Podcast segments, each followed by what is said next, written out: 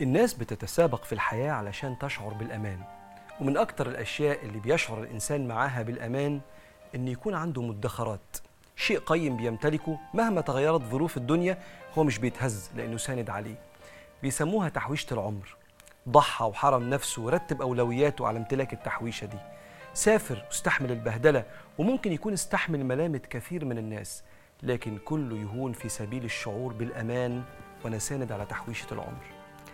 لكن يا ترى التحويشة دي ممكن تنفعنا في أكبر موقف محتاج أسند ظهري على حاجة تأمني؟ يوم لقاء الله يوم الحساب. وتيجي هنا وصية النبي صلى الله عليه وسلم اللي بيلخص فيها أعظم مدخر ممكن يدخره الإنسان لأعظم موقف. قال عليه الصلاة والسلام من خاصم لضعيف حتى يثبت له حق ثبت الله قدميه يوم تزل الأقدام. ومن مشى مع أخ له في حاجة حتى يثبتها ثبت الله قدميه يوم تزول الأقدام. ومن مشى مع مظلوم يعينه ثبت الله قدميه يوم تزل الأقدام. ومن أبلغ سلطانا حاجة من لا يستطيع إبلاغها إياه ثبت الله قدميه يوم القيامة. تزل الأقدام أو تزول الأقدام هو تعبير عند العرب كناية عن التعثر والسقوط والإخفاق. وهو بيطلق أصلا على يوم القيامة وبالأحرى بيطلق على مرحلة الصراط اللي بنحتاج فيها إن كل واحد فينا رجله تشيله علشان يعبر للنعيم الخالد. فكانت معادلة تحويشة العمر. إن لو ربنا حط قدامك إنسان متعثر في الدنيا ثم أعطاك القدرة إنك تعينه للآخر هي دي فرصة تحويشة العمر.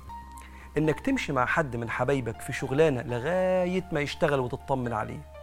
أو خطوة بخطوة مع واحد من قرايبك أو أصحابك لغاية ما يتجوز ويتقفل عليه بابه.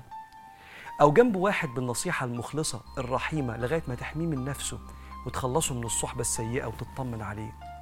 أو واحد يكون مريض ضعيف فأنت جنبه بمالك أو تواجدك إلى أن يشفى أو يسلم روحه الشريفة إلى باريها سبحانه وتعالى.